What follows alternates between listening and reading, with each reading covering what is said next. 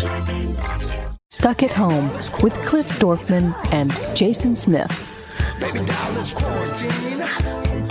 Here are your hosts, Jason Smith and Cliff Dorfman. Huzzah! Welcome Hello. to a new episode of Stuck at Home with me, Cliff Dorfman, and this guy. And me, Jason, trying to come at you from a from a random computer that I found in my house. Yes, Jason is in total recallville this this evening. He's like he's like uh, in Mar- on on on Mars without a head without a helmet. Oh yeah, What's going on over there, man? Except my like, oh, I don't know what's going on. Like my computer is finding like all of a sudden. Like, uh, well, I am talking to you from a, a laptop that I found in my house because for some reason the it just decided to stop. It just decided to stop working. It said Windows have a problem, got to crash, and then I rebooted it every single time. And then I tried to fix it using the repair tool. Now it doesn't. Nothing shows up on it at all. So yeah, I'm coming at you from uh, random computer number four. All right. Well, listen, we're here. So, so We're that's here. the that's the big that's the big news, and it is a new week. So I love hitting the ground running, and we have a great guest today. Uh, what We what I think is interesting about our guest today is is uh, I don't know what you watched uh, over this past few days off, but I watched a lot of stuff, and it seems like I mean we're to talk about everything we watch, right? I mean, Yeah. Oh yeah. Absolutely. as much as we can, right? But Yeah. before we before we get into that, I, I think it's it's interesting because out of out of a lot of the things that I watch and the changing tide of what theatrical is nowadays, Mhm. right? I mean, you had. I mean, we'll talk about it with our guests, but really, it seems to me that horror seems to be the one genre that can be self-contained and always kind of has been, Mhm. and can be shot in this time. I, I agree. I was thinking the same thing. Like if you're going to do anything with enclosed spaces, minimal number of people, use the mood and the the ambiance of uh, not having anybody outside. Horror is the way to go. Right, and that movie came out this uh, weekend from Australia, the the uh, Relic, which Right. we're going to talk about w- with our guest. Uh, but it seems like again, you have. I mean, first of all, I'll watch anything with Emily Mortimer, um, Mhm. even if you know they're supposed to. Uh, I'm going to save it for the guest, but which I, I, love the movie. But again, it, it's three, four people. You got a couple of people coming in and out, but you're staying at that house. You're at a police station, and you're in the backyard. You know, you're you're in the wilderness. Uh, uh, you could go shoot that right now with with all of these uh, uh, w- w- precautions in place. Right, absolutely, and it's kind of like uh, you know the, the the interesting part of all this. I think that if you wanted to, you could come out with something really interesting. Like this is the time to create your individual horror series, right? Yes. By the way, and, and it comes off of, you know, Dylan uh, Riley just posted about this now. And, you know, we don't usually do news, but this is kind of humanity stuff, which is California is now imposing the state, uh, what does he say, sweeping statewide rollback of its reopening. Sweeping statewide rollback. Mm-hmm. So it's like a recall. Yeah, and and those three words together only are awesome if they're related to Walmart's prices, right? or the McRib. exactly. We're gonna roll Right. back to McRib. yeah, we're rolling back the McRib and keeping it forever, right? Uh, but uh, moving uh, moving to close all bars and outdoor stuff uh, and, Yep. and indoor dining. Oh wait, so now I can't go indoors anymore. So now it's only takeout as of today. It's only takeout, or you can they can do outdoor dining. These poor restaurant owners. I know. Yeah. This No is this is this is horrible leadership. I don't want to talk about politics. I want to talk. I just say leadership wise, I don't see how we're doing a good job. No, no, and I think that that's the general consensus right now. That uh, you know, New York is at zero. They had zero deaths reported yesterday. Um, we are not there in California anymore. Thank God for that. New York is there. That's where our Yeah. parents are. I mean, but this is exactly the timing when we talk about containment.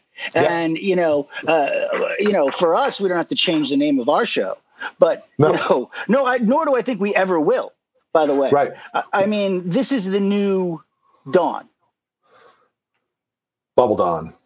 Well, I think it's the new dawn, the dawn of the new age. This is the new age of of of most people working at home. Most people have found out they don't need offices. Yeah, that's true. I mean, you know, so so why are we paying rent? Why are we going in? Where does the economy fall? And how do people go out and see movies? Yeah. Is that a thing anymore? Yeah, no, and I think that's a good conversation to have with our guests too, because it's definitely something I've been thinking about, and also thinking about the types of movies that are coming out while we're out. You know, um, between Relic, which just came out, that we'll talk about, and even Palm Springs or The Old Guard. Would these movies make it out into the theaters? Are they great?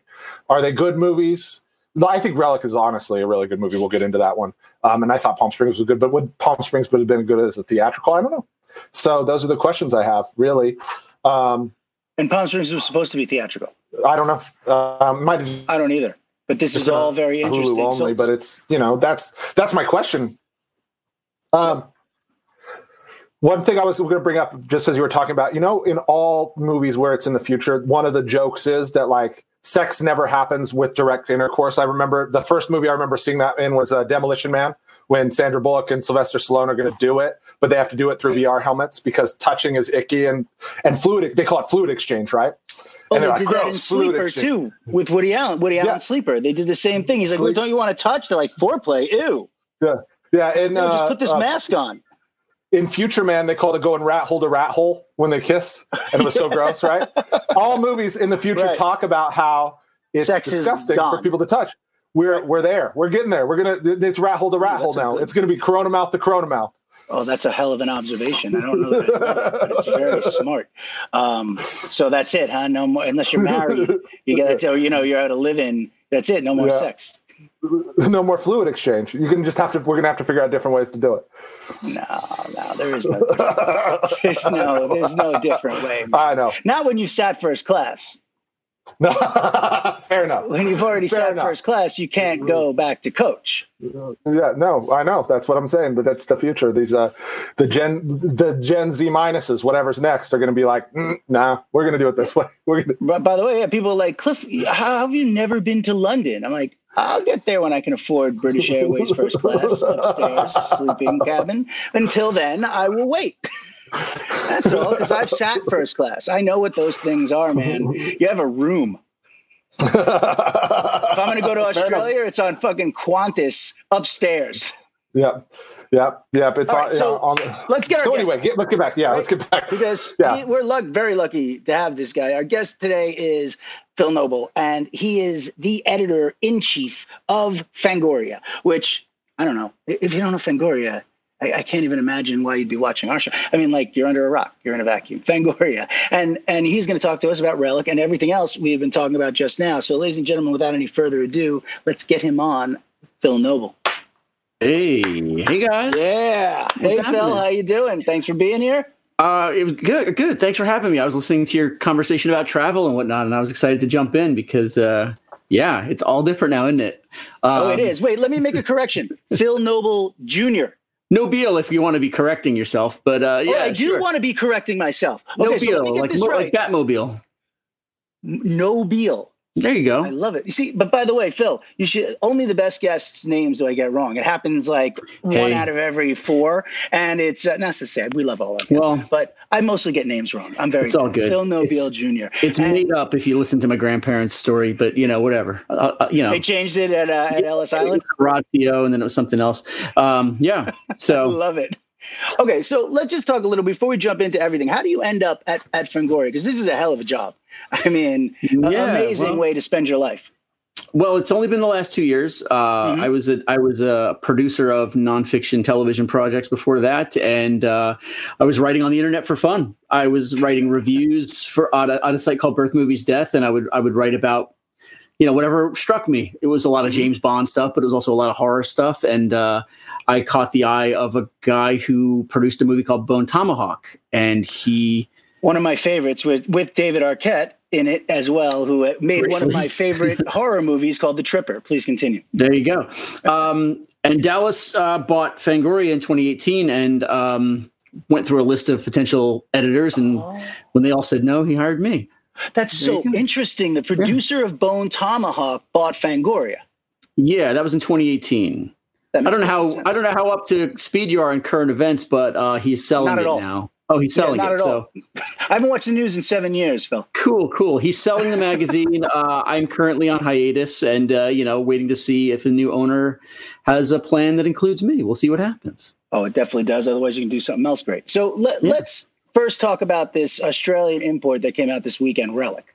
Relic. Yes. Um, I'm What'd a big think? fan of Relic. I, I think um, I think so often horror movies are not about anything. So that when you get one that is about something, I, I get a little overexcited. So when there's some some real on the nose allegory, like there is in Babadook or Hereditary, where Hereditary is a, Hereditary is about like the guilt of a uh, a intergenerational relationship between a mother and daughter. Of course, it's about Satanism and, and ghosts and shit too. But you know, there's there's all of this subtext in there that you can gnaw on, and um, and Relic is full of that stuff. And I really, really, uh, I was I was enjoying it on a surface level, and then the last third of it really just sucker punched me in in terms of like where it went emotionally and how it ended up being something about uh, uh, elder care, about how we what we do with our our our older uh, relatives and how we need to respect them and honor them or how we fail them i guess in a lot of ways um,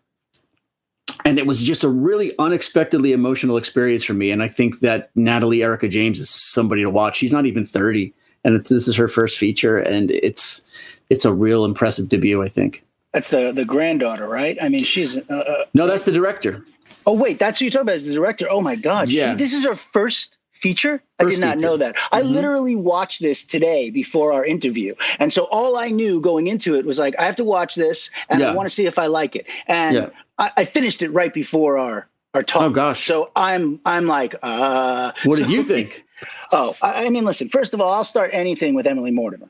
Uh, okay and I'll start with what I what I did not like, which is is really one thing. Um, the fact that Emily was English and everyone else is Australian.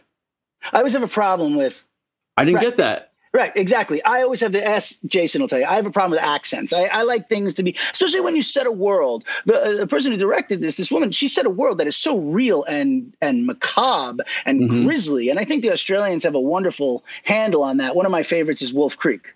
Hmm. So these these you know outdoor, slightly indoor shack contained three four person you know taut family or friendship dramas are what really get me. So I was not only blown away, but then I started thinking about black mold and the metaphor, and and then all these people in in the country were going through. Uh, their parents having Alzheimer's and early onset dementia, and and how easy it is to mistake these signs for you know is it something supernatural?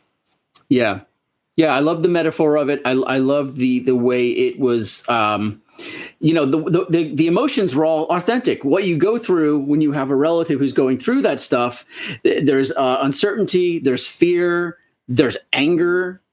I mean, she's pissed off at her for parts of it, and and she's like, and and it's almost like a physical threat because you know a, a, a relative who's losing their faculties but is still more or less able-bodied can be a physical threat to you. Uh, that's a real thing. She hurt her. Yeah, she Yeah. hurt her a few times, even when she was trying to help her. And and that Mhm. moment, sort of at, at- towards the end of Act Two, or yeah, towards the end of Act Two, where, where Emily hugs her, you know, and it's like, "I love you, mom. I'm sorry I haven't been there." And it's like that. Yeah. Just, I mean, to me, that's why you make a movie. Yeah. I don't know how into spoilers we want to get, but you know, the We the- don't do the- spoilers, so you can say anything Okay. you want here. oh, so we spoil it. Well, yeah, just- we spoil. I- all right. Well, I mean, I'll, I'll I'll tread lightly, but I just I just think that the the emotional twist that came at the end of that that that you are still attached to this thing that is not this person that is not the person you knew anymore right it's literally a different person anymore that's um that's that's at the heart of the fly you know the transformation metaphor of the fly with hey Jeff Um, Goldblum, David Cronenberg. Yeah, one of my one of the best. right there Let's see what you got. There. right right there Ooh, There you go. Beautiful. I it glows in the dark um but when- Amazing. When, you can when you can make a horror film th- and the emotions are authentic then i think the, the audience will buy anything plot wise Listen, because it all it all agree. it all clicks it all connects and I think it's just a really special debut. Uh, I think I think she's going to be a director to watch. I hope she doesn't uh, flee horror the way Jennifer Kent, her Australian uh, colleague uh, who did the Babadook, did. Yep. But you know, because Well- when, when it was one of the coolest things when Jordan Peele, after he had the success of Get Out, and they said, well, "What are you going to do next?" He said, "I'm going to make another horror movie." You know, it, it's we always it, we we lose our great filmmakers sometimes because they decide they that the genres uh, beneath them at some point. And yeah, the thing they do the best, you know, let's per se, is the thing they want to, you know, oh no, I want to do this the best now. It's like, listen, it's Yeah. very, very difficult to make a good horror film. It is almost, I mean, I feel like great horror films are in such a limited category. So when you make Mhm. something that's great, that can be timeless, that can stand alone, that involves family, you know, stay with it. yeah, Stay And- with it. Go ahead. yeah. No, no, I think I think the other gift of the film is that uh, a lost art that's maybe hopefully coming back is a a, a a movie that's under ninety minutes. I love a tight eighty-five minute movie. one of my favorites. One of my favorites. I'm guilty of the two hour and 21 minute movie. I mean, you know, I, I, I've been a part of them, but Yeah, I could not tell you, you know, and of course, when you're in them, you go, there's no way I can make this for less than two hours and 21 minutes. Yeah. But a good 85 minute movie is like great Mhm. pizza. Because because it's got a it's got a DNA to like classic exploitation, and this ties to what you were talking about before I came in about how horror movies seem to be the ones that are are uh, soaring right now in this weird, uncertain sort of new economy model of how do we make this work? And um, Yes. you know, uh, the, the classic drive-in movies, the classic exploitation movies were 85 minutes because you had to fit two of them in. So I love I love that return. I just love the history of of a tight little exploitation flick. Well, well, not only is what you're saying 100% true, but, and giving us some very interesting uh, cine history, but but also w- what's interesting, and let's talk about this because Bloomhouse just announced, right? They're they're they're pushing their whole theatrical slate to like 2021 or something. Well, um, yeah, Blumhouse. Blumhouse, yeah. See, I always get it wrong. That's okay. Um, I'm in good company. You're you. right. Yeah, I'm, I'm very nervous because uh, although it's not a Blumhouse film, Candyman got pushed like two weeks, and this is what they did mm-hmm. with Christopher Nolan too. With Tenet, they were they were two weeks, two two weeks, two weeks, and I don't know who they're fooling or, the, who that's serving when you keep kicking it two weeks down the road. You know, I'm a big Bond fan, and like they were the first ones Yeah. to go. November. I had- That's it. We're not even messing around. I had tickets to London to see it a week early, and it all went away. Um, and Yeah, and uh, you know, Sorry. yeah, hey, it's rough. But so so when that was the baseline, that was the first. They they were the first folks to make that move, and to watch all these other guys do this two week thing. I don't know what that does for your hype. I don't know what that does for your marketing. Uh, and I I'm worried that personal thing. Like they feel like well, we can do it in two weeks. Let's just let's just have hope. It's like no, it's just Yeah. we're not doing that. and you know but- go ahead. Well, you, you guys were talking about how horror is seeming to make it work. Horror is a lower risk because The Hunt or even Invisible Man or even uh, or uh, Candyman and and Blumhouse. These are ten to twenty million dollar movies. You could, worst case scenario, drop these on VOD for twenty bucks and and do a comparable business to what you would have done in a crowded theatrical marketplace already. It's different now. If they can get a movie Yes. theater open and and and Blumhouse can drop a movie, it's it's going to have almost no competition. It's gonna it's gonna get all the eyeballs. Um, But Ten, Tenet, No Time to Die. These are two hundred million dollar movies, so they don't. They not only have to worry Right. about it, are the theaters going to be open. They have to worry about who's going to what's how full are those theaters going to be if they're open. I'm not. well, I'm not going. them- I'm not going in let's give our September. listeners some context though, because when you say a two hundred million dollar, no, I'm not going either. By the way, I agree with you, Phil. But when Yeah. you say a two hundred million dollar movie, right, versus a twenty million dollar movie, let's just give our listeners some context. Which is, in a two hundred million dollar movie, you have two hundred million dollars of P and A, printed advertising. You're you're putting forth. So twenty million dollar movie, you know, the risk is so much less. You only have twenty million, so double your budget, right? That's Mhm. pretty much still the formula. Uh, as far as I know, I'm not an industry wizard, but yeah, I, I, I know that you know um, certain certain past a certain price, these tentpole movies, Wonder Woman keeps getting pushed, Tenet, No Time to Die, they they need all the theaters in the world to be open because they can't they can't do a rolling release, they can't just release it in China because then piracy is going to take a giant bite out of their their back end. So they're all still trying to figure it out, and and you know we, we are. It's a cliche, but this is an unprecedented time. No one really knows what to do next or how this is going to work. I mean, well, they it really is uh, with Invisible Man. You brought up uh, so Mhm. Invisible Man does 65 million in uh, or so, right? Which is amazing in theatrical, and then we get shut down. Right, Right. I, am pretty sure. Let me look at my notes, but I'm pretty sure. Yeah, 65 million in theatrical, and it gets shut down, and then they go to 20 dollar VOD. So are they even making more than they would have made if that theatrical stayed open?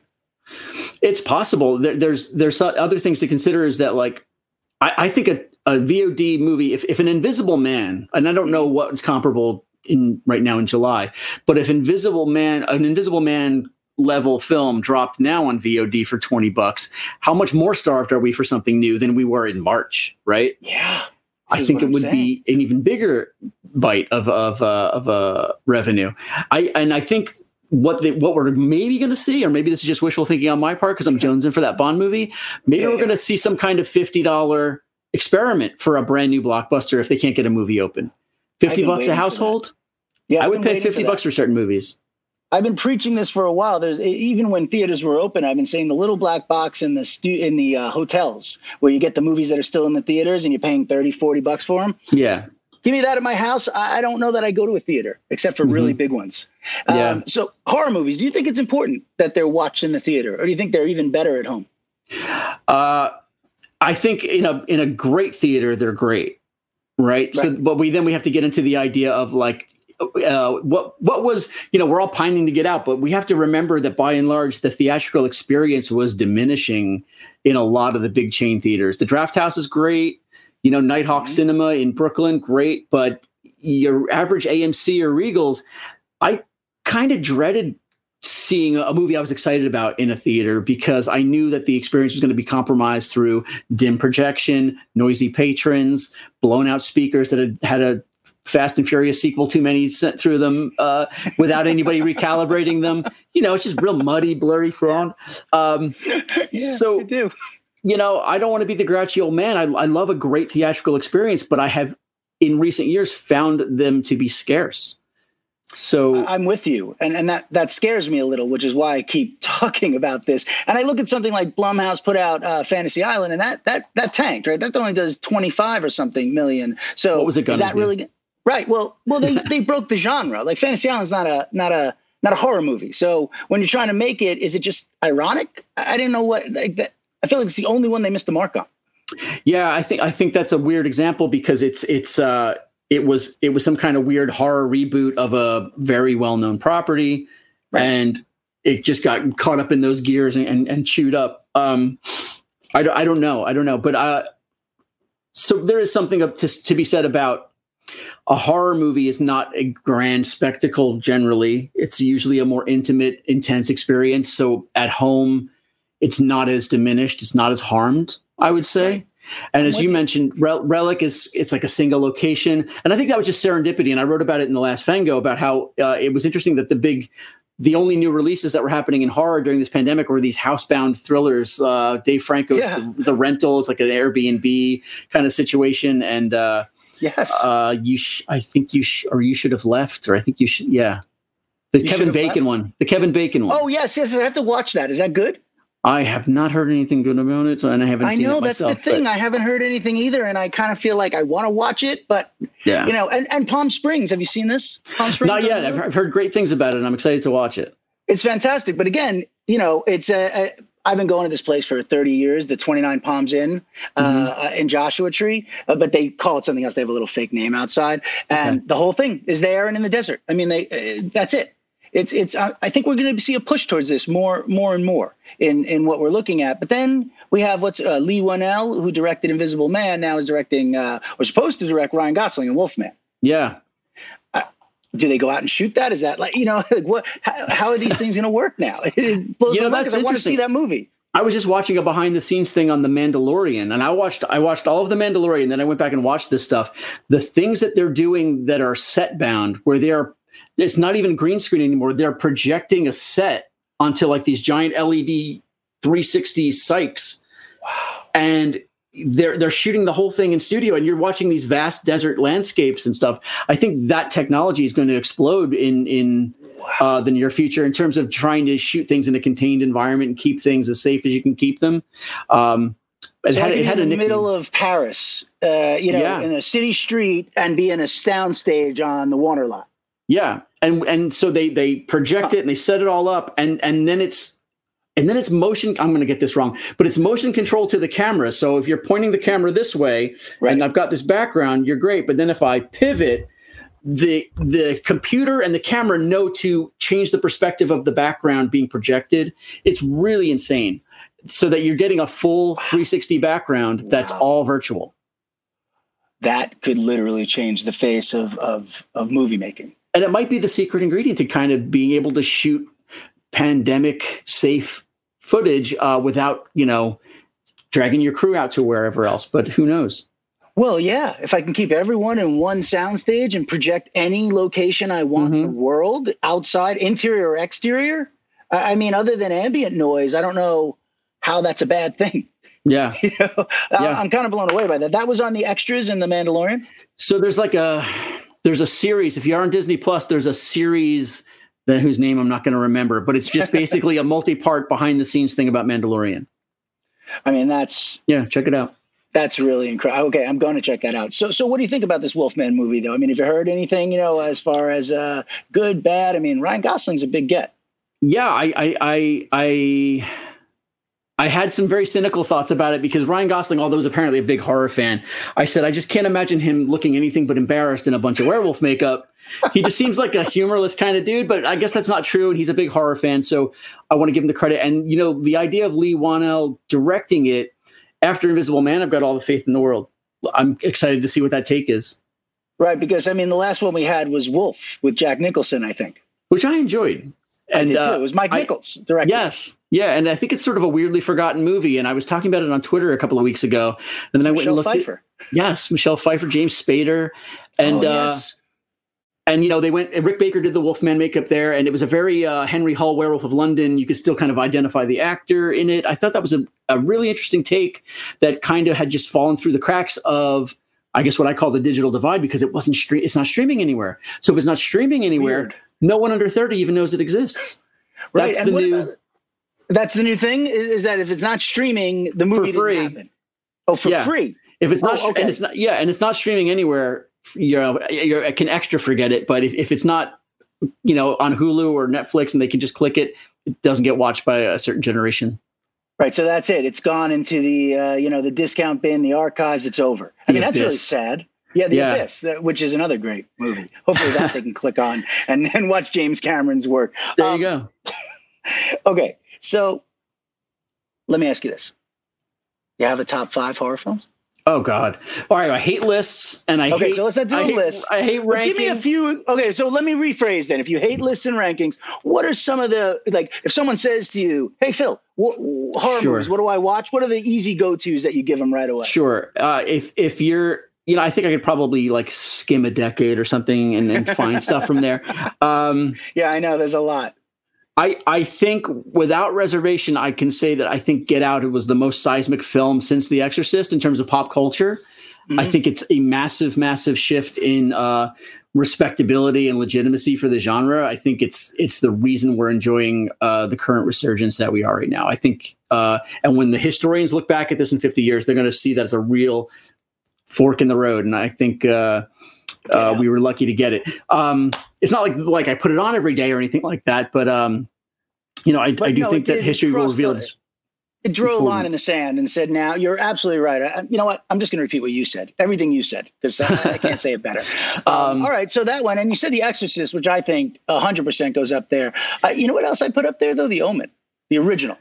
The Omen, I've not I've not revisited in so many years that I can't weigh in on it. But Okay, uh, with Gregory I- Peck though. That's it's, what I'm it's- saying. It's an iconic film for sure. I think the to circle back to your Exorcist one, what is amazing about the Exorcist, which I always tell folks, is that you can you can come at it in different decades of your life, and, and it will mean a different thing to you. You can watch it as a kid and identify with the plight of Regan, where she's this helpless thing being poked and prodded before the demon stuff even gets into it. The idea of being a powerless little kid is very relatable to anybody who's had a childhood.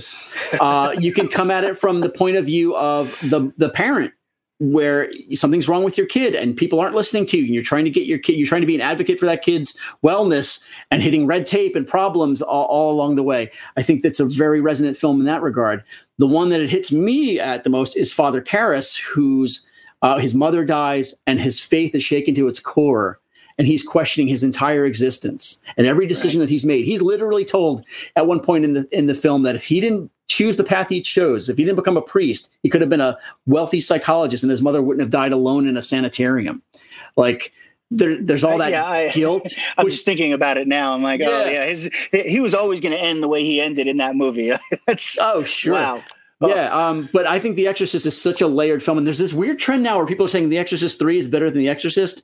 I can't get on board with that train. No, I'm not I on cannot. that train at all. Um, Uh, Jason put up The Shining. The Shining, The Shining Yeah. is a, a, a classic. I think The Shining is is a is more of an exercise in style than any kind of visceral experience for me. I have to say, I could sit there and scare you? appreciate The Shining. It didn't. Okay, yeah, the first time you saw it, it did not scare you. I don't think it did. No, it was Mhm. just it was so measured, and and I love the craft of The Shining, and I love the filmmaking of The Shining, and I appreciate it on that level. But it, I don't think it like rattled me. Um, a film, a film that I think d- does the opposite of that is the original Texas Chainsaw Massacre, where I feel Yes. no craft, I feel no sense of safety, and I feel no sense of artifice when I watch it. It is I, I just couldn't agree more with you. A hundred percent. It's just raw and and scary. it's very primal it's very terrifying and and when you watch it as a grown-up and who's someone who knows a little bit about filmmaking you can see the craft there finally it's not i mean i think it's it's erroneously credited as having this sort of verite accidentally good sort of reputation it is not it is a Well, Tobe Hooper knew what he was doing. oh yeah you know, he set a that is a blueprint if you look at it. And I think you know, uh, someone who upped that blueprint to me is Rob Zombie and the Devil's Rejects. Mm. You know, I thought that was just interesting in the sense that it was raw. I didn't feel any safety in that hotel room. Again, contained boyfriend, girlfriend, or family, and that that seems to be all the things we're talking about over and over. Whether it's The Shining, whether it's The Exorcist, whether it's Mhm. Relic, it's Yeah. contained family. hmm Um, what do you think? Someone asked, actually, one of our listeners asked, what do you think would be a good uh, intro into horror for someone who's like, "Ah, I don't like horror. I don't usually watch horror. Like, what's a good gateway drug? gosh it's it's tough because like I would have to ask what's been keeping them from horror, right? So then, how would I navigate? how would I navigate that Good roadblock question. the best way? Like, is that somebody who would be open to seeing a sort of arch, kind of very funny and amusing, uh, uh, like Bride of Frankenstein, where people don't people think that these movies are very old fashioned and primitive. Bride of Frankenstein's fucking funny, and it's very well crafted, and it's super gay. Like it's it's uh Yes. it's it's got a lot of flourishes in it that you wouldn't expect. Um, I think if if uh, if the if gore is keeping them away from horror, then I would try to find some kind of way ar- around that. You know, like Halloween right. Is, is not a gory film. psychological? Yeah. Right. Halloween, but is it? But I think that's an interesting uh, divide i- between the psychological thriller and you know slash and and uh, you know gore, and Mhm. and you know are they both horror? You know, do you, you consider like a great psychological thriller horror because that's honestly what I would consider The Shining more than I would per se horror. Hmm Um, I've had I've had the discussion about what is and isn't horror before. To me, it comes down to what what emotion is that film trying to evoke in in the viewer, right? So even though Alien is a science fiction movie, technically the Right. primary emotion that it's after is horror. So, you know, the Good thing the thing is another one where it's horror. I think even though it's it's a very science fiction premise. Um, but I see some I see someone asking about whether horror needs gore, and I think no, it does not. It doesn't, right? Yeah, I think you. So, so if you don't have gore, then what's still? You're saying the emotion that we're trying to evoke is horror. So, Mhm. if you get horror from the audience, you don't necessarily need gore to do that, so long as they're horrified.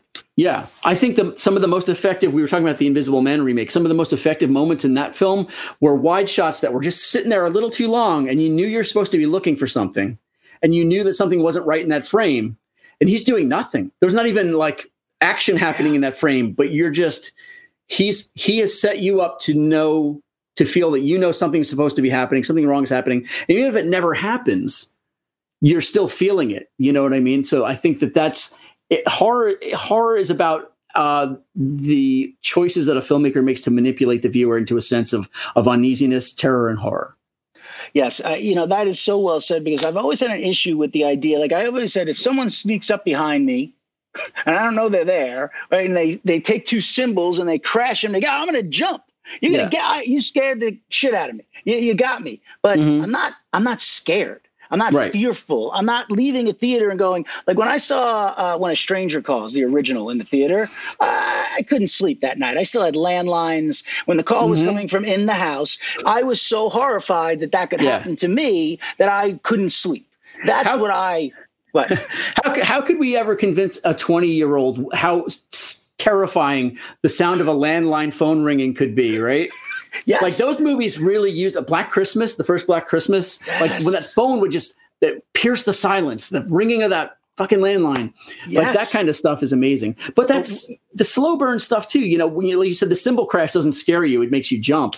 But right. the if you if you sat down at a table and you were told uh, in a restaurant and you were told in ten seconds or in 30 seconds or 90 seconds, someone's head right. is going to explode.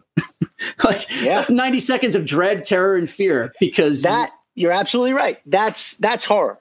And that's that's the difference, and that's why I don't need the symbols. That's why I don't need the big scares. Uh, did you see? I'm trying to think of the name of it, but did you see the movie? I think it was 2018 or 19 about the kids who broke into the blind man's house and they end up yes. trapped in there. Don't don't breathe. I believe it was called. Yeah, don't breathe. Like that mm-hmm. to me. I mean, there was some gore in there, but that was real psychological. Fear. Yeah, yeah, and being trapped and contained. Like, did you like that one? I did. I thought it took a couple of disgusting turns toward the end with the, the turkey baster and stuff, but uh, where he was trying to impregnate the yeah, you know. It, it was really horrible. Yeah, but um, I mean, um, isn't that what you know? I guess you have certain ones where you get ironic at the end, right? Or you get somewhat campy.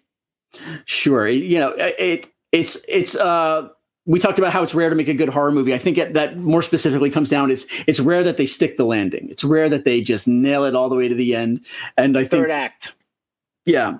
Um, and and Don't Breathe was down to performance for me. I thought that uh, Stephen Lang was just fantastic in that movie. I agree with you completely. And you know what I was thinking while you're talking about the Invisible Man is that you know you mentioned the Kevin Bacon movie, right? That came out. He did an right. Invisible Man too. That I don't Hollow, believe Hollow worked. Man. Hollow Man. Yeah, and, Paul Verhoeven right? And it didn't work. I think it wasn't a a hit.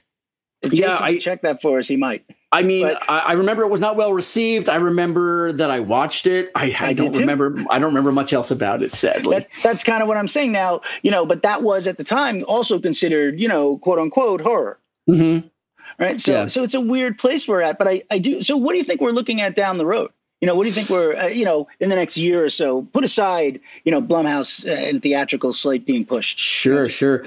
I, I think that we are in a space, and there's an article that uh, a writer named Julianne Stupidis wrote for Bloody Disgusting, and it's it makes a very strong case for how everything we're going through this year, politically, the pandemic, lots of other things, that we are we've got a perfect storm happening for a the return of an evolution of the slasher genre.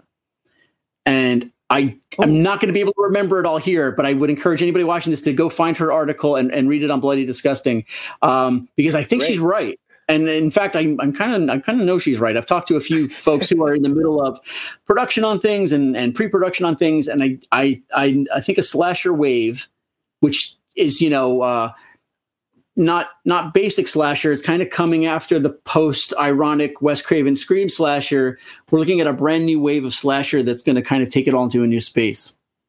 Okay, I don't want to detract from anything you just said, though. I was see, I'm wrong. This is this is the thing about our show. I, I'm wrong a lot. So, Hollow Man was Verhoeven's biggest hit since Basic Instinct. Yeah, doesn't mean it was good. No, no, no. we just said was it a bomb? It was not. Right, right, you know, right, right. it was not a bomb. It was a huge uh, international success. It was just not memorable. Mm, well, right? but okay. But uh, now, to not detract from what you just said, this new wave of slasher. First mm. of all, let's not even talk about our article. Why do you think that it's in, like slasher is going to be what resonates out of um, everything? Well, I I think that you know the surface stuff alone uh, if you look at the 80s, if you look at what birthed the slasher genre, besides the commercial like reasons of ripping off a successful movie and stuff, the stuff that kind of fed into the zeitgeist of it was a very conservative environment. So a very angry, a very angry environment. Um, there were uh, massive health scares and problems with the AIDS epidemic in the 80s. Um, it's just, and you know, we had it there and then it went away and we had it back from the 90s. And then it kind of went fallow again for the 2000s.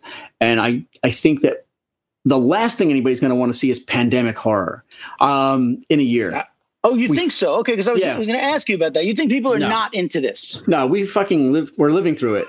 Like we're good. I don't want to watch it. we're good. Um, I want to see people running around in the woods outside, um, doing fun stuff. There, yeah, getting killed out, chainsaws. outside with other people. Um, but you know, and just what we know about what's in the pipeline, we know there are two mm-hmm. Halloween films in the works. We know that they're trying to sort out the Friday the Thirteenth situation. And I think it's a fascinating sidebar about how, uh, bereft of an official release, the fans have taken over Friday the 13th, and there's new Friday the 13th fan films coming out every couple of months. That's a whole This other is incredible, right? case study. Yeah, they just need Oh. they need their Jason. Um, Yeah. they just they, Weird. they just put a thirteen thousand limited edition box set of the movies out of a Shout Factory. It sold out in minutes of Friday the Thirteenth. People want Of- slashers again. The original or the whole, Mm-hmm. The whole series? series, twelve movies. Oh my! Yeah, so it's wow. so that's in the air. Um, the the uh, Fede, Fede Alvarez, who did Don't Breathe, which we were just talking about, is producing a Texas Chainsaw film. That's happening. A new Texas Chainsaw again. Yep, yep, yep. Okay, if Fede's doing it, if, look, if Fede's doing it, I have to give it some credence. But I'm, I'm, I'm, I'm obviously reticent to say that I'm, I'm interested I'm in a- another. I drove I drove an hour and a half to watch the last one in a theater. The one with Eric Balfour, the one that uh, Michael No. Bay's company made. No, you're you're missing like four of them. Oh, there were four after that. I know there was a Stephen Dorff one, Well, yeah, that wait, was that's, Leatherface, and that's, that's a the good one. one. that's the one. Leatherface. Yeah, Yeah, that's a good one they did. It was all right. I- Listen, it was by the French filmmakers. but didn't Tobe Hooper have something to do with that Leatherface one? He got a check. Oh, okay. He, he was a, he was a producer. You know, he was in. Um, I and heard they tied the check to the end of the boom mic. nice. It was before. Yeah. Um, so uh, I'm I'm a I'm always in the bag for a chainsaw movie, but um, we we just know that there's a few in the pipeline right now, and and I think that the the climate is uh, lending itself to kill it. people. Yeah. you want to slash shit up. God, have you looked at Twitter? Everybody's everybody's so pissed off, and I think it's because we're in our houses, we can't go out, nobody's fucking, we're Yeah, just it. angry and, ti and and and frustrated, and We so wear masks. tearing each other to pieces on the internet for fun and profit. Um, yeah, sure. Why not? And like, let's uh, get some slasher films in the mix too. Uh, Yeah. and kill people that way with really sharp objects and a lot of blood and pulp. But I Yeah. mean, here one of our listeners is saying I've been rewatching Creepshow, the original, and that they loving that blend of slasher, gore, and psychological. I, I do too. I love the original Creepshow. I mean, I love Tales from the Crypt uh, and the HBO one they did was HBO Tales from the Crypt. HBO was Tales from the Crypt, and Right. and that's a that you no one's ever really. Or that I've read, except for me, uh, have called out Tales from the Crypt for like literally just taking the Creepshow idea. Creepshow was eighty two, right? Yeah, I thought they were connected. Like I thought they had to be an IP, like Yeah, connected somehow. they- like a they got the idea. No, so Tales from the Crypt were these 50s comics, and then Creepshow was a riff on that, and it made a bunch of money. And then Romero and company did Tales from the Darkside, which was a real low budget TV show and first run syndication. And then Spielberg and his buddies decided, oh, we should do this for real, and did Tales from the Crypt, the series. So Zemeckis, Bob Gale, all those guys did Tales from the Crypt, but they all got the idea from Creepshow. And I agree, a, a, a really good anthology is um, is a is a treat. There's one on Shudder now called Scare Package. Uh huh. It's Ooh. uh it's Scare uh package. yeah, and it's very it's set in a video store and and and each one t- it's like a, a different filmmaker does each segment. I like that. Uh, it's very fun, and uh, you know the Creepshow series is going to be in, going on a second season on Shudder now too. So anthologies Yeah, uh, are in there. Arquette was in the first one. Ah, he's my buddy, but I always I follow everything. So it's Nice. like, oh, we're talking more, and he lives in this horror genre. Yeah. he's won some fangs or something at a, at a thing, and for one, so he's he's in, and he's got the Scream reboot coming out, which I think all of this is boding very well for. Hmm hmm And speaking of that slasher, psychological, funny, I think Creepshow. Uh, I'm sorry, uh, Scream has that.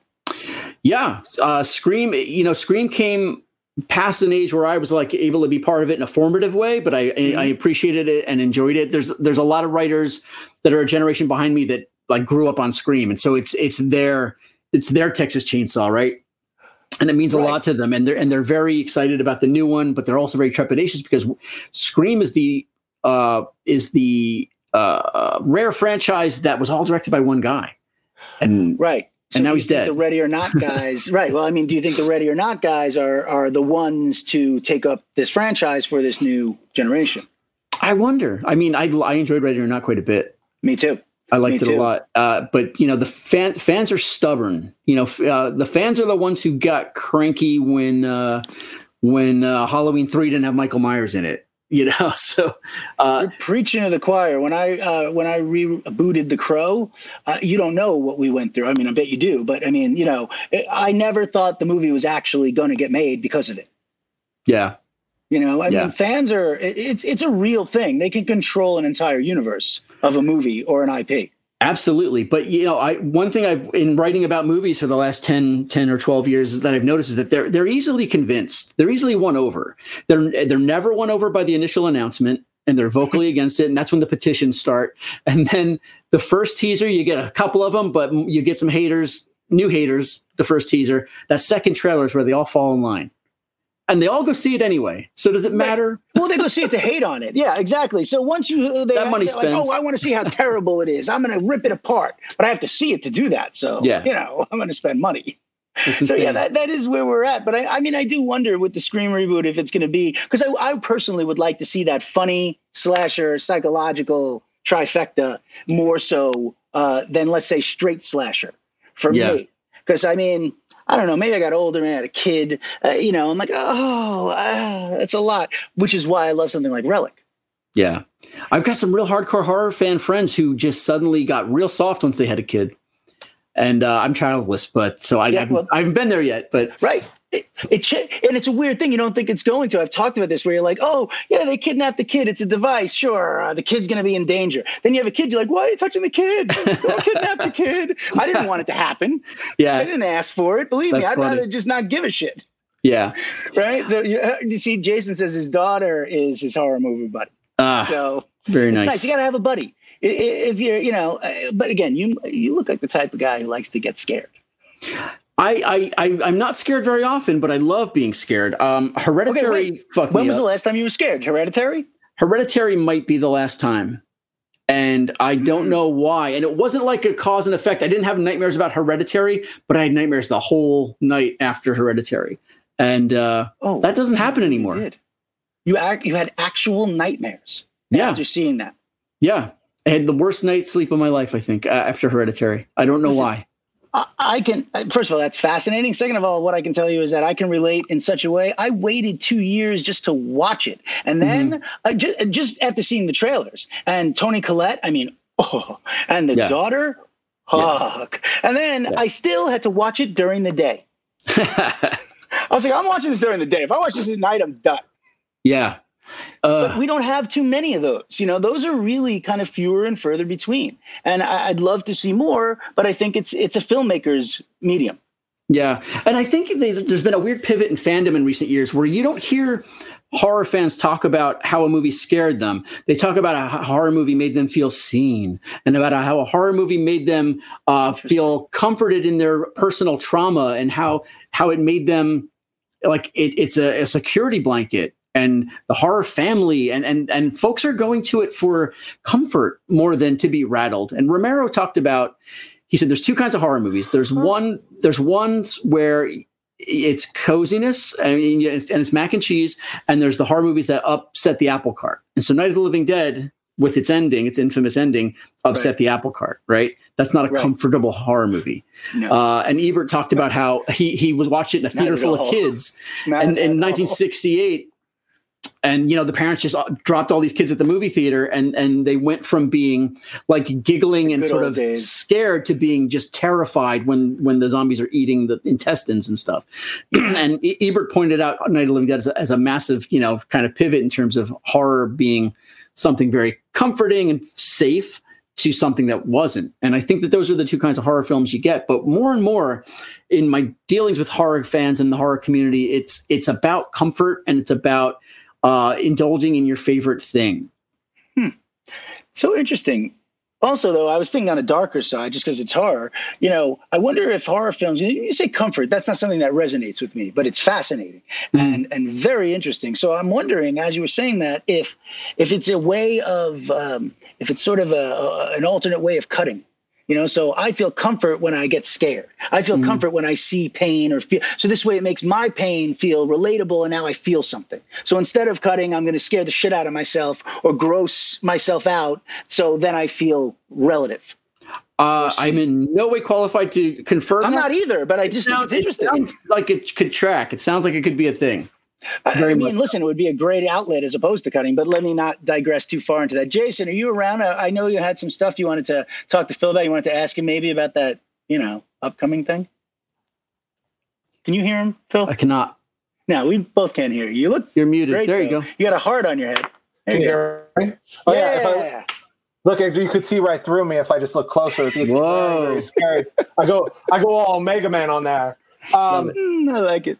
No, um, I was curious if there's any new words on the. I know that the there's a there's a um, Evil Dead reboot in the in the works somewhere. I, I've heard about that. Bruce Campbell kind of mentioned something. Have you heard any new? I've only heard on what you, that, if I've only heard coming? what you heard. Sadly, um, and Aw. it's it's uh yeah. I I did not love the the new one, but a lot of folks did. So I don't even I don't even know if this new this new one that Bruce is talking about is he talking about it as, from a producer point of view, and he's and he's taking Mhm. it. I think I heard he's, it's a whole new cast, and he's ta- they're taking it out of the cabin. Yeah, that's what I heard too. That it's not going to be connected to that other reboot uh, uh, one in the cabin, and it's not related to anything that he's done. But I'm A standalone. I love, yeah, I love the Evil Dead stuff. I think that's where I like. I like the gory. I like the gory comedy kind of stuff. I like the trauma, you know, the Tromeo type stuff. You know, oh, Sam the Raimi trauma. does it like nobody else. Drag Me to Hell was drag. Oh, wait a Drag Me to Hell is one of my favorite. You Oh. guys just said a, a horror movie for non-horror fans. Drag Me to Hell is not even R-rated. That'll Is take that somebody true? on a ride. Yeah, Wait, is that true? Alison Mm-hmm. Lohman and, and, and Drag Me to Hell is not R rated? yeah. There's an unrated Blu-ray, but you can get a PG version, which played in, not the- is what R-rated. played in theaters. Wow. Yeah, Did you know that? Oh. That movie seems very R rated. it's very just wet, la- but there's not a lot of blood. Yeah, it's just that lady yelling makes makes it feel like it should be R. Just when she's like, "I'll swallow your soul." Um, There you go. All right. Well, uh, Jason, that's uh, you're disappointed about Evil Dead, I know, but uh, I think we got to wrap this up. What are you feeling? Uh, yeah, I love this conversation. I mean, I uh, when you guys are talking about the slashers, all I could think of the irony of right now going outside is scary because you're afraid of the people that aren't wearing masks, uh, which is a very ironic thing, right? You're Very afraid true. to get murdered by the people. The people wearing masks are the people that are safe. It's Yep. the people that aren't that you got to be afraid of right now who are going to kill you. There Um, it is. It's a new kind of purge. It's a new world. well, Phil, I cannot thank you enough for coming here today on Monday uh, and and you know talking to us about all this stuff. And please, please, please come back again. Uh, Thanks for having me. as soon Anytime. as you can. And uh, ladies and gentlemen, Phil Nobile Jr. See, Thanks, guys. Thank you, right. Phil. All right. Thank you, Phil. You, You did bet. Bye. See, I got it right. That was at the end. such but a he is cool in good combo. company. Yeah, you got I get name. Bloomhouse, Blumhouse. I- I- if, if you're very good at what you do, I'll probably get your name wrong if it's not Smith. Uh, it- it's Yeah. just a thing, you know. Christian Lemieux. I get, you know, it took me a minute. Can I What say this? And is Say anything you want. what Say Phil anything you Nobile. want. Oh well, I was just thinking. I am just like when I imagined Phil, like when I, you know, like the person who, the editor in chief, I just imagined um, like a Captain Lou Albano beard with like rubber bands in it for some reason. Like I figured, like in order to be the editor in chief, you have to have like individual strings of like uh, Wolfman Jack beard coming down, and I was just really impressed at how clean shaven and clean cut it was. I was like, okay, okay, I can do Wolfman this. Jack again. It was a real surprise. you went back to Wolfman Jack. I like it. Listen, I, Phil is an interesting, you know, and that's an interesting, interesting job. Look at you freezing with the thing on your head. I love it. This old computer is like very retro that you got going. For our uh, listeners, Jason's on this old computer, so you know all the the blacks and uh, they're they're just you know glistening and fading and jumping, and then if he moves forward, there's like you can see a silver. You basically see right through his head. There you go. There's like a Yeah. silver. It I'm a very- he looks like a Terminator. I'm very ether- ethereal right now. I'm the ghost in the machine, literally. And I, I real quick, you know, we have to get going, but I wanted to show you something. That, Wait, we have to get going already. Yeah, we're almost done. Jesus. Uh, but I wanted to show you something because I thought this was really cool. You guys were talking about this, and I just wanted to pull this up for you. But you're talking about the LED walls of the Mandalorian. And, yes. and I just wanted to show you some of these pictures. Um, let me see if I can get this up a little So bit. So while bigger. Jason's pulling it up, it's like how the Mandalorian and ILM invisibly reinvented film and TV, and we're seeing these shots of the you know the soldiers, the Mandalorian, and you know the cast members, and then you're seeing all these virtual backgrounds that that look like high production value. Now it's gone. Now it's back. right. Okay, go ahead. Now you should see it again. So, one of the things I want to talk about. So, all that stuff going on in the background, those are all video screens that are active. It, it reminds me of like old set paintings that they used to do. You know, where you just you know the painted Yeah. backgrounds, but now these are all live and visible and moving. It's really interesting. It's these big rooms that are just Well, they have these You know, tarps this is a great- that are that are clothespin. You know, they look they look fastened to, to, to clotheslines, and and they're just hung up. And then you, they're walking on like a wood, like they'll build a little bit of the dock that he's walking on, but really the dock looks 18 miles long behind him. But it's just a sheet. This is fantastic. Yep. That this is a Yeah. viable way to make content now. Yeah, it's crazy, right? This is it's a it's a it's Ooh. beautiful. Wow. Um, you know, and, so that's you know this is the old green screen way, and so you're back one. superimposing from behind.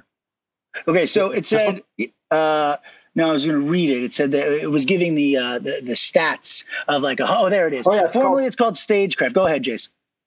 Read it. Formerly called Stagecraft, it's 20 feet tall, 270 degrees around, and 75 feet across. Um, it's the largest, most sophisticated virtual field making environment, and it is because really what a green screen is is superimposing the same stuff. Now you're actually working in the set. You could see everything. You could probably act better within this because you're not acting against nothing. You know But what's this there. only in uh, uh, what is it? ILM uh, proprietary? Do I have to go to ILM to use this? That's a good question. I'll, I'll do some research on that, but I do know that the, I think that this technology is available elsewhere. They just have done this for The Mandalorian and made this thing, you know, made this kind of the first major It's release that utilizes it. And this This picture is beautiful to me. The desert scene, Yeah. you know, this is, yeah. I assume they were shooting this all out the same place they shot like, uh, you know, Star Wars and and uh, you know, Phantom Menace and all that stuff. But no, this is all stage. I mean, but look at this. This is for the Baby Yoda, you know, uh, Mhm. episode. The child. It says. I mean, this is this is a serious episode. You know, you, you're talking about a, an origin for Yoda. You know, for all intents and purposes, and they're still using the the most stark thing you can imagine, and it looks it looks like he's in the middle of the Sahara. Yeah, it's the beauty of LEDs, man. The ability, you know, the the higher density and the ability to control all the light, because that's what an LED really does, right? Right. LED gives you a much denser, like almost uh, super dense kind of pixelation, so you can get like high, high 8K, 12K, 16K, and also every light can be individually brightened or lowered, so you don't have your blacks are going to be true blacks. All your colors throughout the spectrum are going to be able to light individually, um, and it does a beautiful job. Yeah, this is incredible. All right, so we have a few minutes left. So let us just Yep. a little bit talk about some of the great stuff we watched over Yeah. the weekend. Yeah, let's let's pick one. I, I if I had anything I want to choose to recommend to anybody this weekend, the thing I enjoyed the most was Palm Springs.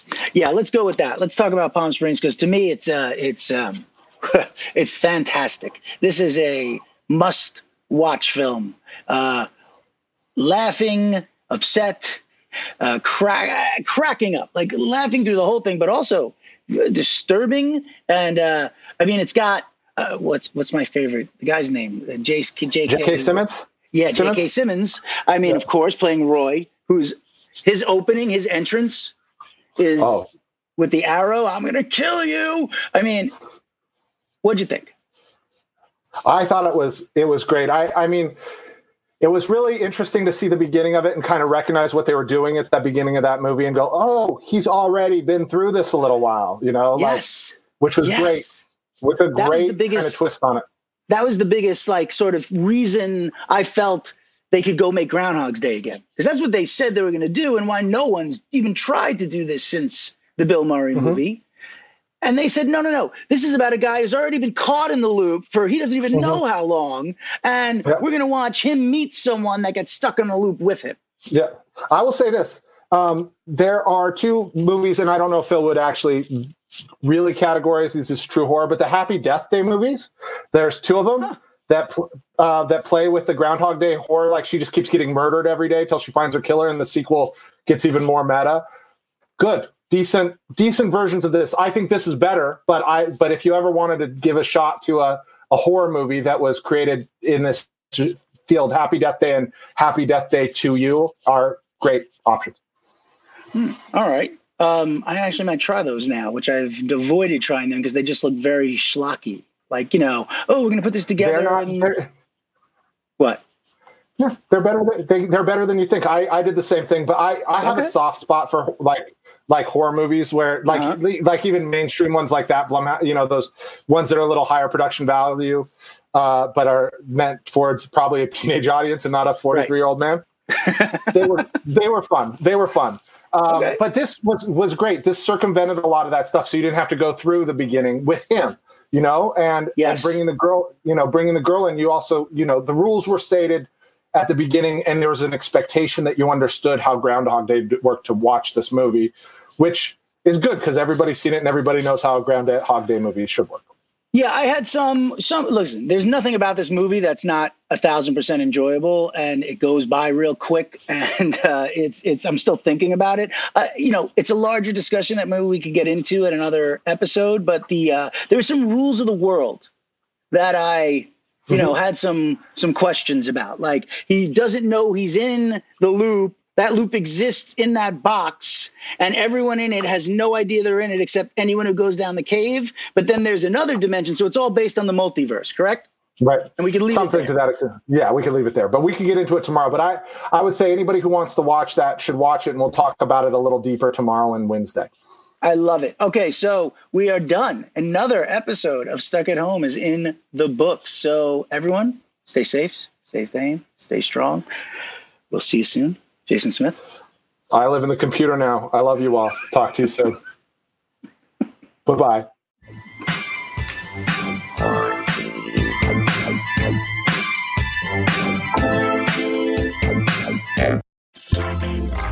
a, podca- a podcast network.